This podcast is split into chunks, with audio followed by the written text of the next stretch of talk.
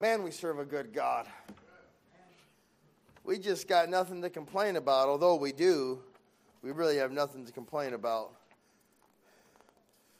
Our troubles and trials and what we think is so awful and reasons that we can't do this or that, man, if we put things in perspective, whew, we're not in a hospital somewhere. We're not in a nursing home somewhere.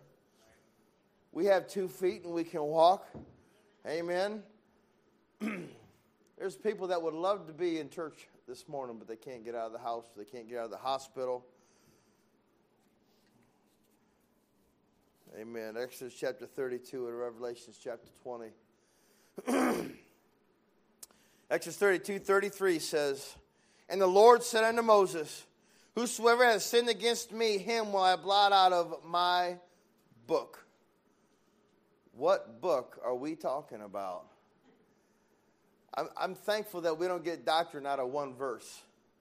Or like some people do, they'll take a verse that's in between two verses where no verse is and make a complete series on it.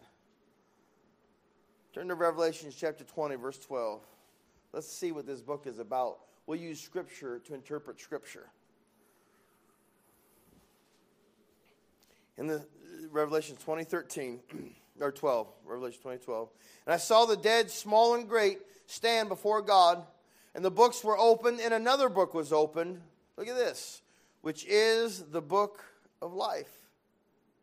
And the dead and, uh, and the dead were judged out of those things which were written in the books according to their works. Wait, which which books were they judged by?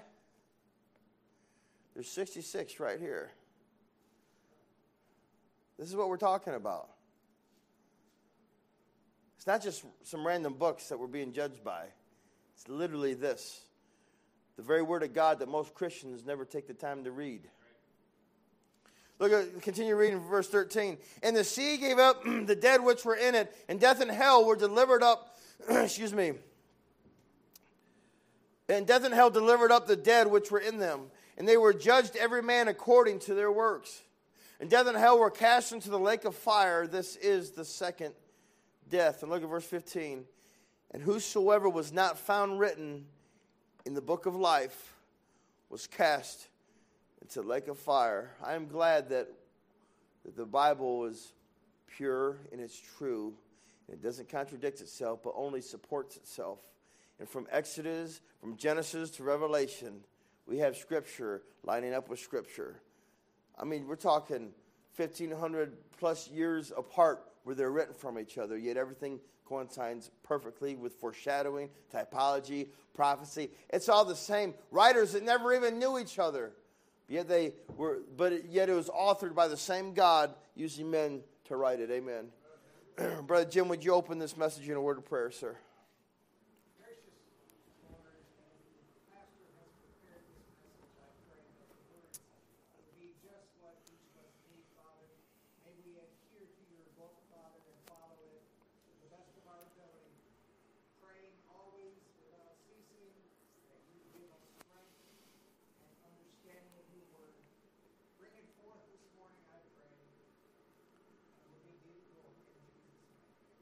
Amen. Can we turn to Philippians chapter 4 and Isaiah chapter 1? Philippians chapter 4 and Isaiah chapter 1. We'll turn a little bit this morning, but that's okay. We're here to worship, we're here to study, we're here to draw closer to the Lord. I mean, the donuts are great. I mean, they're awesome. And all the baked goods are awesome. And the fellowship is really good. But we're here to worship the Lord. Whether, whether that's through singing, maybe we'll just sing for a whole service. That's worshiping the Lord. Maybe, maybe we're just preaching for a whole service. Maybe we're just going to give testimonies for a service. It's all good. We're here to worship the Lord. Amen. The same person who denied the gospel message before the cross has the same damnation as, as the person who denies the message after the cross. And the same person who accepts the gospel message before the cross has the exact same benefits of the person who accepts the gospel message after the cross. It's always been the same, it's never been different, and never will be. My name was written in the Lamb's Book of Life when I was seven years old. Whew. Greatest day of my life. You say, well, you can't grasp the full understanding of it. You're right. And I never will until we get to heaven. We spend the first 10,000 million years worshiping the Lord flat on our face. Amen. Paul in Philippians chapter 4, verse 3, he mentions fellow Christians whose names are also written in the book of life. Look at this, Philippians 4, 3 says, And I entreated thee also, true yoke fellow, help these women, uh, help those women which labored with me uh, in the gospel, with Clement also, and with my other fellow laborers, whose names are what? In the book of life. Not only is her name written in the book of life, but, but it's associated with being uh, white as snow. You have to turn there, but Psalms 51 7 says, Purge me with hyssop, and I should be clean. Wash me, and I should be whiter than snow. You're right there. Turn to Isaiah chapter 1, verse 18. It says, Come now and let us reason together, saith the Lord. Though your sins be as scarlet, they should be as white as snow. Though they be red like crimson, they should be as wool. Look at this. I will greatly rejoice in the Lord. My soul shall be joyful to my God, for he hath clothed me with the garments of salvation. That's really important. Guys, this, this verse is really important for this morning's message, for tonight's message, amen, for, for our theology, amen. For he hath clothed me with the garments of salvation, he hath covered me with the robe of righteousness. As a bridegroom decketh himself with ornaments, and as a bride adorneth herself with jewels. The garment of salvation is likened directly to wedding garments.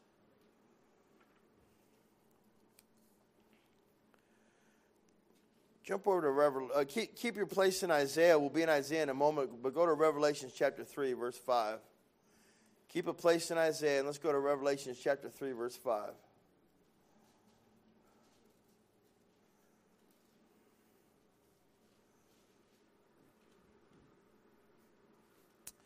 says, He that overcometh the same shall be clothed in white raiment. And I will not blot out his name out of the book of life, but I will confess his name before my Father and before his angels. So, who's written in the Lamb's book of life? Born again believers.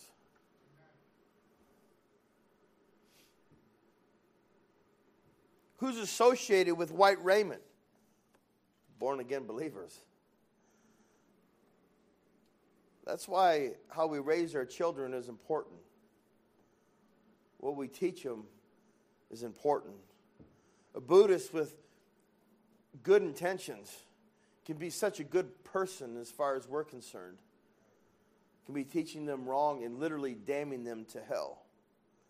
Uh, uh, uh, uh Jehovah's Witness, great intentions a Mormon could have great intentions. Uh, a, a, a, Catholic person adhering to the Catholic Church's doctrines over the Word of God can have great intentions.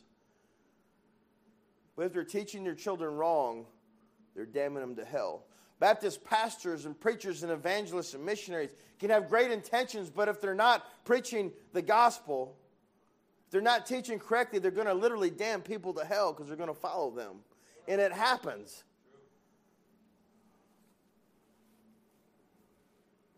With the best of intentions, we can all be wrong about certain things. But thankfully, we have a standard of truth that isn't held up. At Hope Baptist Church, I don't keep the Word of God hidden in the office that only I can look at, and then I let you know what it says. Denominations have done that over the years and murdered people and tortured people for trying to read the Word of God. This is open for, it's a standard of truth that we can all read at any time. We can study it as much as we want to. What a beautiful thing to keep the pastor in check, the missionary, the evangelist, whatever religious group that claims they love the Lord in check because we have a standard of truth. That's why denominations and cults desperately want to change this and add to this and say other things are equal to this. Because if you lose a standard of truth, all of a sudden man is controlling the show. I got to watch what I preach because y'all can check up on me on all of this. You know what? I hope that you do. My goal is that we study our Bible. We'll be like the church at Berea, Brother John. Am I saying that right? Amen. They, they studied and they, they, they, to see if these things were so. That's what we ought to be doing. Hey, is the pastor right in what he's saying? It's important. I preached a message one time don't believe the pastor. Maybe not a wise title, but I was making a point. Amen. Amen.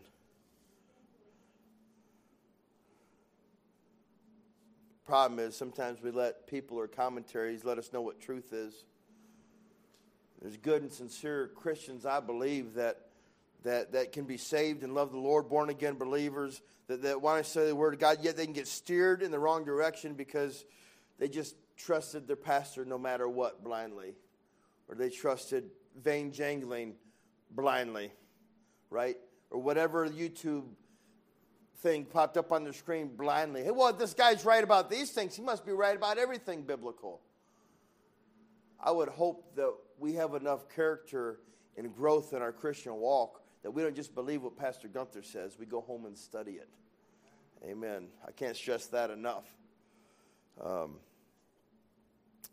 there's pastors that'll tell you to never read commentaries except theirs. They literally say, don't listen to other preachers except for me. Uh, the, the, that's a problem. that's cultish, in my opinion. And, and, and, and, believe me, it's more prevalent than you might realize. Sometimes you can take a clear teaching of Scripture and turn it into something else when we just assume that the commentary is always right, whether the commentary is Charles Spurgeon or the commentary of the pastor you love so dearly. Men can be wrong. With that in mind, let's look to the marriage of the Lamb. Turn to Isaiah chapter 54, verse 5. Isaiah 54, verse 5. Point number one God is married to Israel. Say, what are you talking about? Well, it's Bible. Let's look at some scriptures to back this up. Number one, God is married to Israel. Isaiah chapter 54, verse 5. For thy maker is thine, thine husband. The Lord of hosts is his name. And thy redeemer, the Holy One of Israel. The God of the whole earth shall, be, shall he be called. For the Lord uh, hath called thee as a woman forsaken and grieved in spirit, and a wife of youth. When thou wast refused, saith thy God. An interesting thing about Jewish custom is that you were considered married before the wedding ceremony actually took place. Writing of divorcement was only allowed during that uh, betrothal engagement period. That's, that's when the, the, verses that we take out of context all the time in Matthew and I think Luke, we're talking about what Jesus said. Well, as Moses said, writing of uh, divorcement, divorcement for this, this fornication or whatever, however he writes it. He's referring back to what Moses said in the Old Testament. But so let's look back at what the Old Testament says. It's talking about the betrothal period, the engagement period, never after the ceremony. That's another message in of itself. Amen. You can see it on YouTube. I preached it before. But writing divorcement was only allowed during the engagement process, immediately after the wedding, if the wife was not a virgin. There's a whole series of things they had to do to prove that out. Turn to uh, Matthew chapter 1, verse 19. Matthew chapter 1, verse 19. I want to highlight a, a, a, a, old, old Jewish term before I move on in the message. Matthew chapter 1, verse 19 says, Then Joseph, her husband, being a just man, not wanting to make her a public example, was minded to put her away privily. Who we talking about? Mary and Joseph. This, that's like Christmas story verses right there. We'll be hitting those up in a month or so. Amen. But it says specifically, uh, he was minded to put her away privily. Minded is he was thinking about it. Privily means like right away, and to put her away means to divorce her. To put her away was a, a divorce term back then. Uh, look at Matthew 19, verse 9. Matthew 19, verse 9.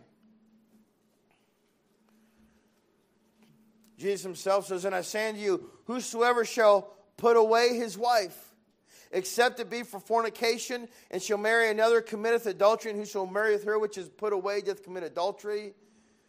That's an old term for divorce. You don't have to turn there, but Malachi chapter 2, 16 says, For the Lord, the God of Israel, saith that he hateth putting away. God hates divorce. God hates it. He despises it.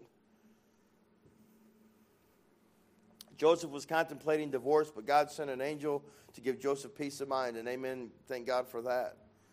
So back back to the marriage of the lamb. I just wanted to clarify the terminology for a moment. Back to the marriage of the lamb. Turn to Romans chapter 9 verse 6. Romans chapter 9 verse 6. Just because God is saying that he is the husband of Israel, it doesn't mean that the wedding has taken place yet.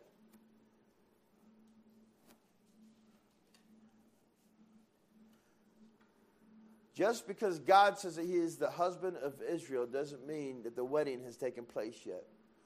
Mary and Joseph were considered husband and wife even though there was no wedding that had taken place yet.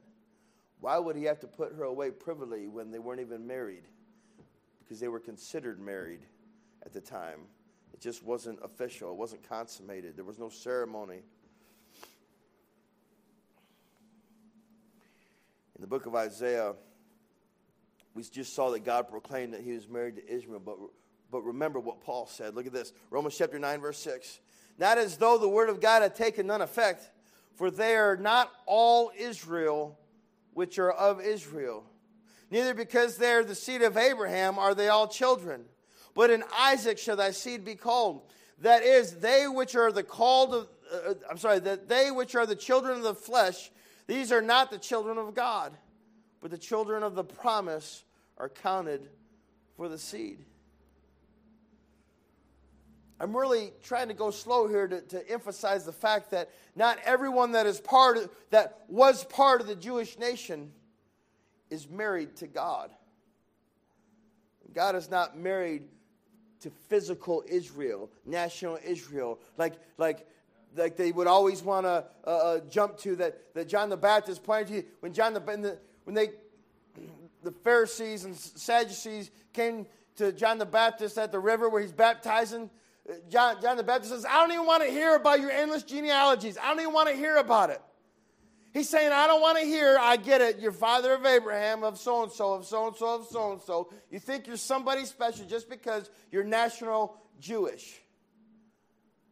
Paul's saying, not everyone that's national Jew is Jew.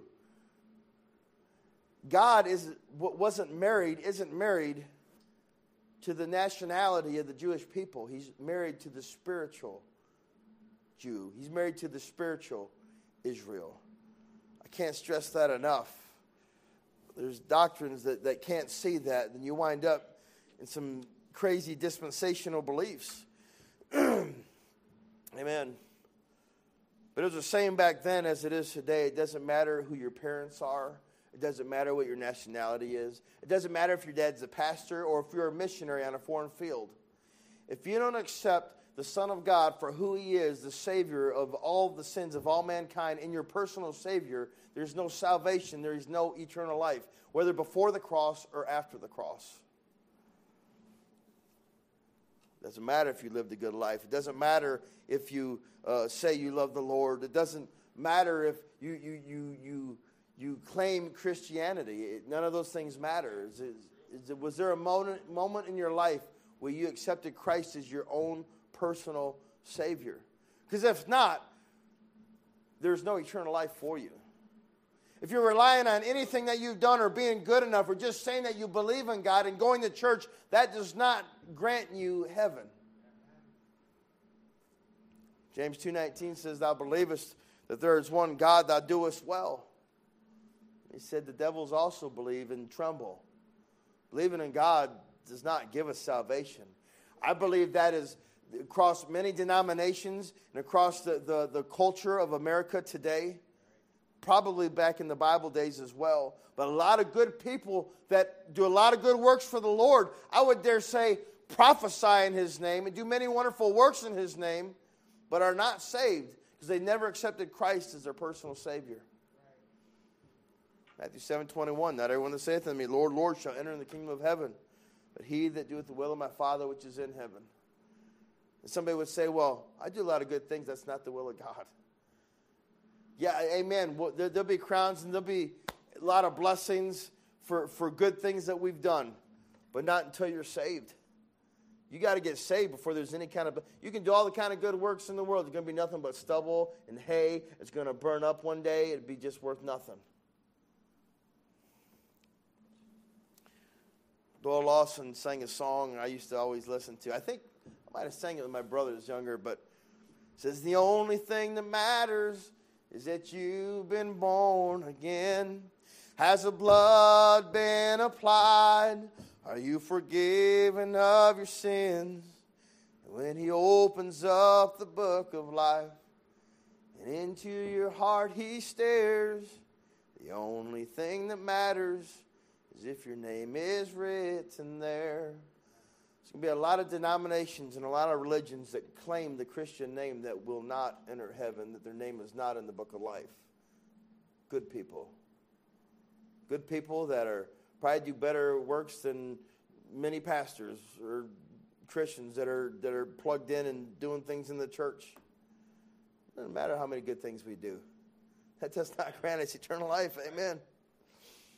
So, turn to Ephesians chapter 5, verse 22. Ephesians 5, 22. In the Jewish law, marriage is performed in two specific acts. You have, you have the betrothal, number one. Number two, you have the ceremony. And much, it's a lot like we do today. We got, you, have an, you have an engagement, right? And man, me and Rachel had a wonderful engagement period. Uh, a year and a half? Year? How long was it? It seemed real long.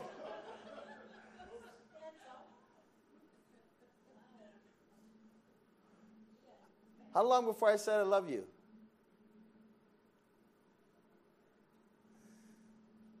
Was it a year and a half from dating to marriage? Dating engagement? We'll go with that. Dating to proposal, and then six months of engagement. Yeah, six long months. Long months. but that's what we do today, right? There's an engagement process and there's a, there's a, there's a wedding ceremony, right? Except back then, Jewish custom, they were considered married. They were called husband and wife, and between uh, the betrothal and the ceremony itself, that is when divorce was permitted. Study it out. Study it out. Amen. It's uh, uh, we refer to the law of first mentions because the Bible is its own uh, study source. So when Jesus references something in the Old Testament, we'll go back to the Old Testament and see what he was talking about, and and that's where we get our definition of divorce. what we do nowadays is we just want to look at the one verse where Jesus referenced the one verse. He just took one little clip of the law of Moses, and then we want to define what divorce is according to that. Let me move on. Amen. But God is the husband. This is what I'm trying to really get across because it's really important. God is the husband of true Israel. But the wedding hasn't taken place yet. That is yet to come. That's important to understand. That's really important to understand. Number one, God is married to Israel. Number two, Paul parallels the church with the Lamb's wife. To turn to Ephesians chapter 5, verse 22, I believe we're already there. Wives, submit yourselves unto your own husbands as unto the Lord. Man, I feel like we should just preach that all day long. What a wonderful message. All the men will say amen. Uh, ladies will throw tomatoes at me. Amen. Amen. For the husband is the head of the wife, even as Christ is the head of the church, and he is the Savior of the body. Therefore, as the church is subject unto Christ, so the wives be to their own husbands and everything. Husbands, love your wives, even as Christ also loved the church and gave himself for it. Now, now just, just, just before we go any further, I mean, before we even go any further, it's not hard to understand what's the context here. God's talking about husbands and wives and the roles they play. And, he, and then if you were to do a study, right, on this, you'd see that he's spending some time talking about wives, this is how it needs to be. Then it goes to husbands, be like, husbands, this is how it needs to be. You need to give your wife for the your bride, amen. And it, it's a beautiful thing. God never told the woman that she had to give her life for him. That he told the man he had to give his life for her, amen. That's a whole nother. But the context here is marriage. That's undeniable.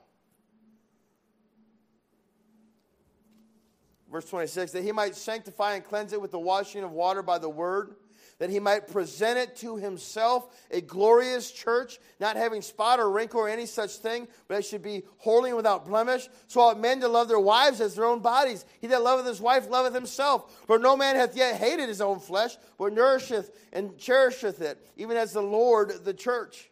For we are members of his body and of his flesh and of his bones. For this cause shall a man leave his father and mother and shall be joined unto his wife, and they two shall be one flesh. Look at this. He ties it all together to be real simple.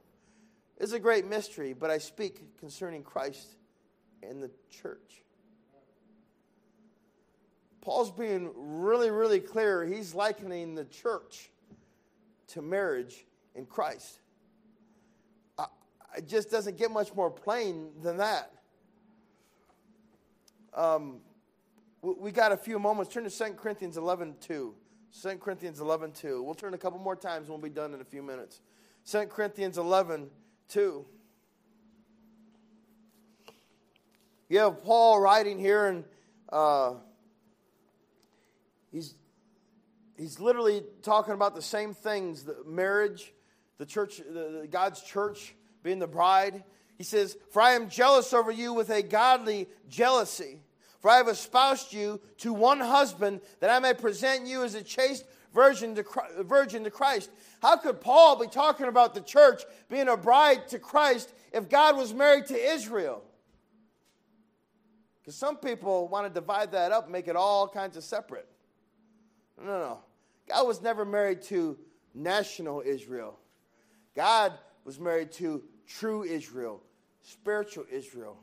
And God made it very clear that we are the benefits of the seed of Abraham. We are part of the benefits of the seed of Abraham. We are true Israel all day long. The bride of Christ is. Number one, God is married to Israel. Number two, Paul parallels the church with the Lamb of God. Number three, John describes the bride. Look at Revelation chapter 19, verse 7. Two more scriptures we'll turn to this morning. Revelation chapter 19, verse 7. John literally describes the bride. It says, Let us be glad and rejoice and give honor to him, for the marriage of the Lamb is come, and his wife hath made herself ready.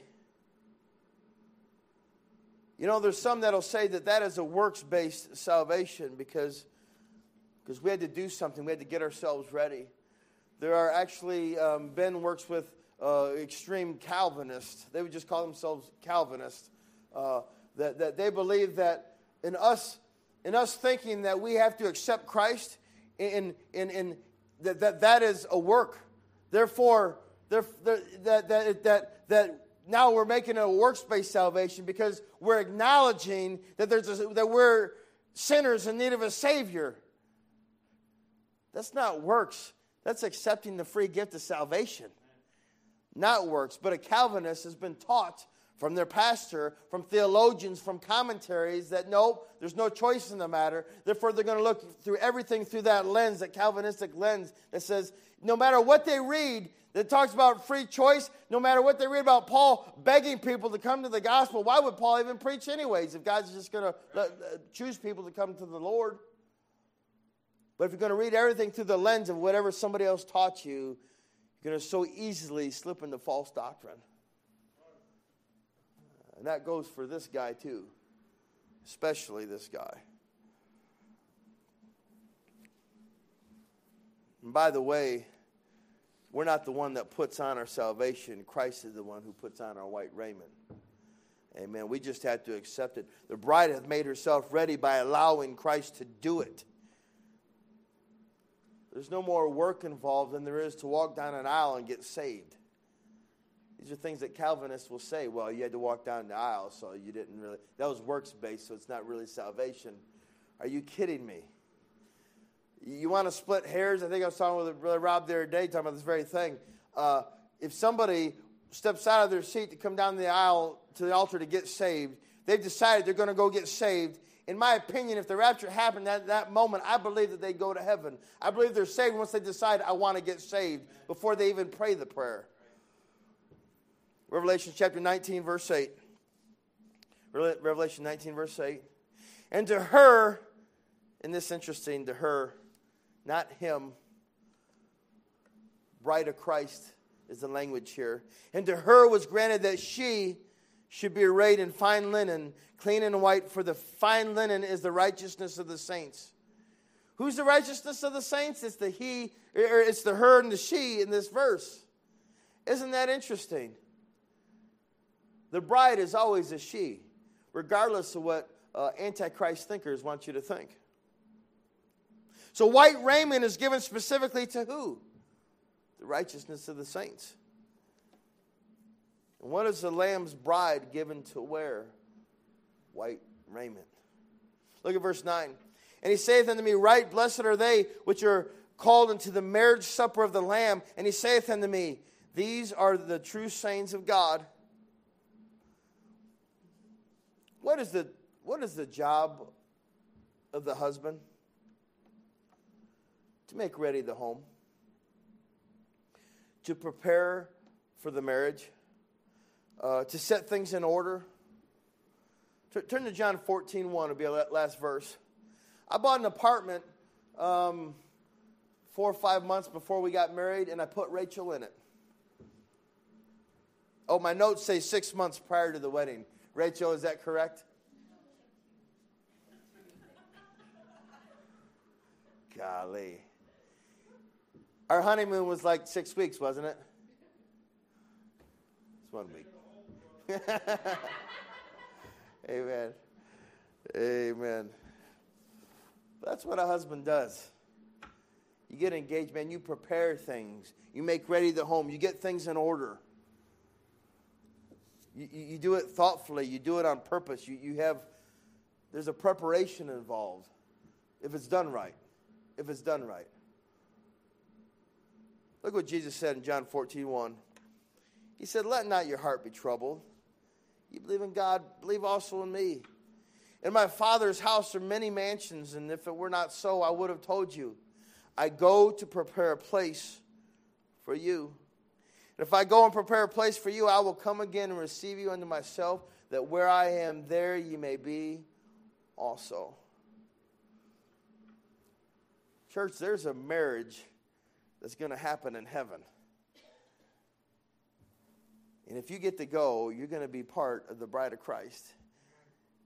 You say, well, we're the body of Christ. We are both. We are both. Rachel is my bride. When we get married, we become the same body. We become one flesh. Both my body and both my bride. God set these things in order. God uses, there's a book Brother Dolmage wrote just of Jesus' parables. I've been getting through them. It's pretty neat. Just, just the parables of Jesus. And he spoke a lot in parables, and he spoke a lot in illustration and typology, and, and to do that, to make things easier for us to understand. And he used marriage, and Paul used marriage, talking about the relationship between Christ and his church, the relationship between Christ and his bride, the relationship between Christ and born again believers, the relationship between Christ and true Israel. That's important. I hope that anyone on the side of my voice that is not part of true Israel this morning will make the decision to say, you know what? I've been trusting whatever my the doctrines of the church say. I've been trusting in just whatever my pastor says. I've never actually looked at the Word of God and accepted Christ for who He is as my personal Savior. I can't point to a specific time where God changed my life and I became a new creature. 2 Corinthians 5.17. If you're not saved, I pray you get saved this morning. Amen. Let's close in a word of prayer. Dear Lord, I pray that you move in the next few moments of this invitation time. Lord, I thank you, God, for allowing me to be a part of the bride of Christ. Lord, what a blessing, what a privilege. Uh, so much that we don't understand. Paul said it's a great mystery, but he's talking about the church in the marriage.